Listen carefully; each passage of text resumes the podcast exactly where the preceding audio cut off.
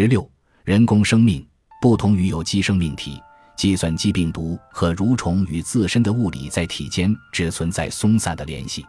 诚然，它们的进程要依靠一台看得见、摸得着的计算机来运行，但这样的物理实体对于它们的存活而言是相对次要的。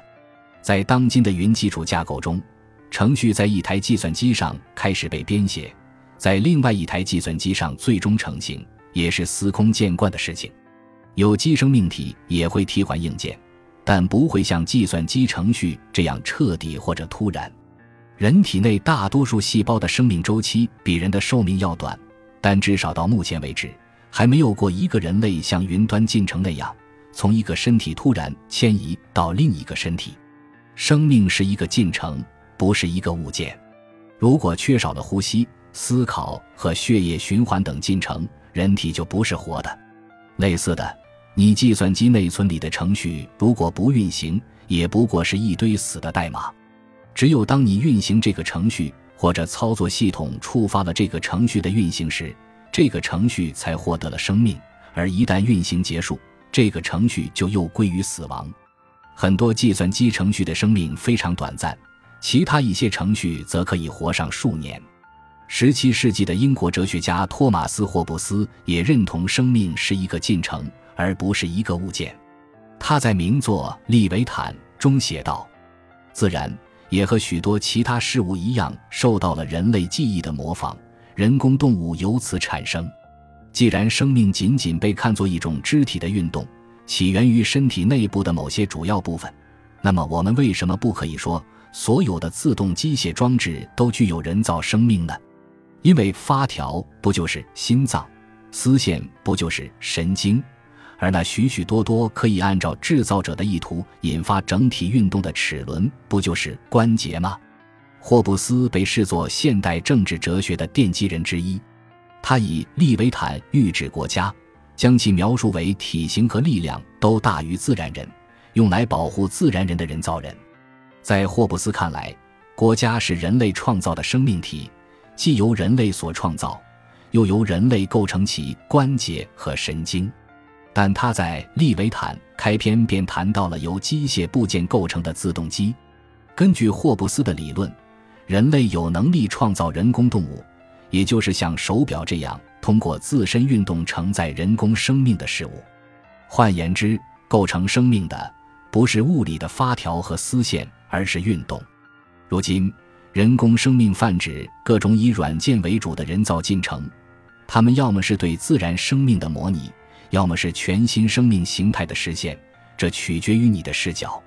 虽然一只智能手表不会自我复制，并且高度受限于其物理实体，但很多这类人工生命体能以抽象进程的形态出窍，存在于不相干的某个计算机实体中，实现进化、繁衍和学习。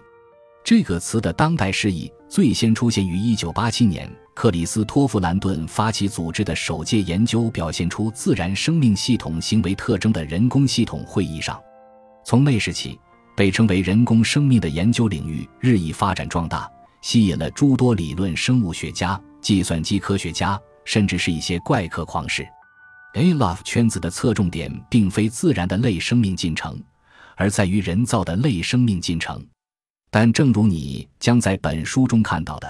关于机器是否只是人类自上而下设计出来的纯粹人造物这一问题，我们并不能清晰地给出答案。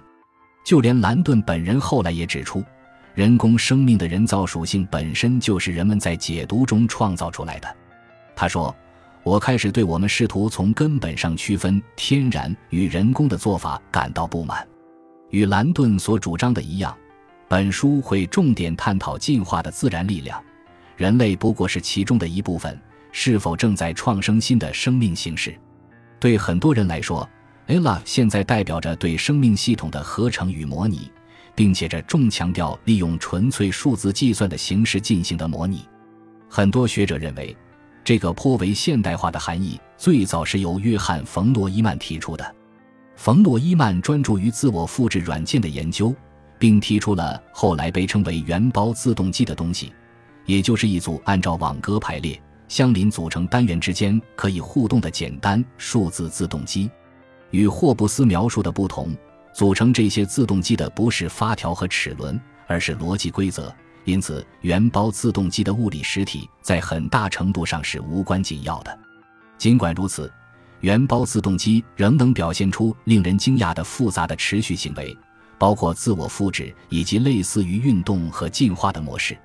英国数学家约翰霍顿·康威于1970年提出的生命游戏，便是原包自动机系统的知名案例。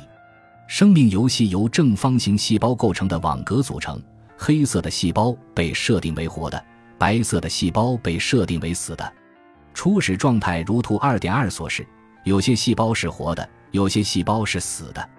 游戏每走一步，细胞的状态都会根据以下规则进行更新。任何相邻细胞中活细胞数量少于两个的细胞死亡；任何相邻细胞中活细胞数量为二或者三的细胞存活至下一步；任何相邻细胞中活细胞数量超过三个的细胞死亡；任何相邻细胞中活细胞数量等于三的死细胞复活。正如种群稀少、种群过剩以及繁衍后代都会改变细胞的状态。康威隐喻性的用游戏规则反映了真实世界的状况，尽管游戏的规则并不复杂，但生命游戏所表现出的行为，至少在隐喻层面非常接近真实的生命体。原包自动机激发了无数人的想象力，并启发了后续比康威的生命游戏更为复杂的数字机体模拟器，其中的很多模拟器都以寻求近似真实生命的复杂程度为出发点。但同时保留了规则的简单性。用丹麦理论生物学家和哲学家克劳斯·埃梅什的话来说，生命之所以可以被计算，是因为生命本身实现了以计算为本质的一般形态的运动和处理。如果生命是一台机器，那么机器本身也可以拥有生命。计算机或许正是通向生命的路径。研究成果表明。这种方式似乎可以解释很多自然界中存在的复杂过程。受到简单规则可以衍生出复杂模式的启发，有些人工生命的爱好者甚至断言，自然界中所有复杂的模式都源自简单的计算规则。例如，史蒂芬·沃尔弗拉姆在2002年出版的重要作品《一种新科学》中提出“万物皆计算”。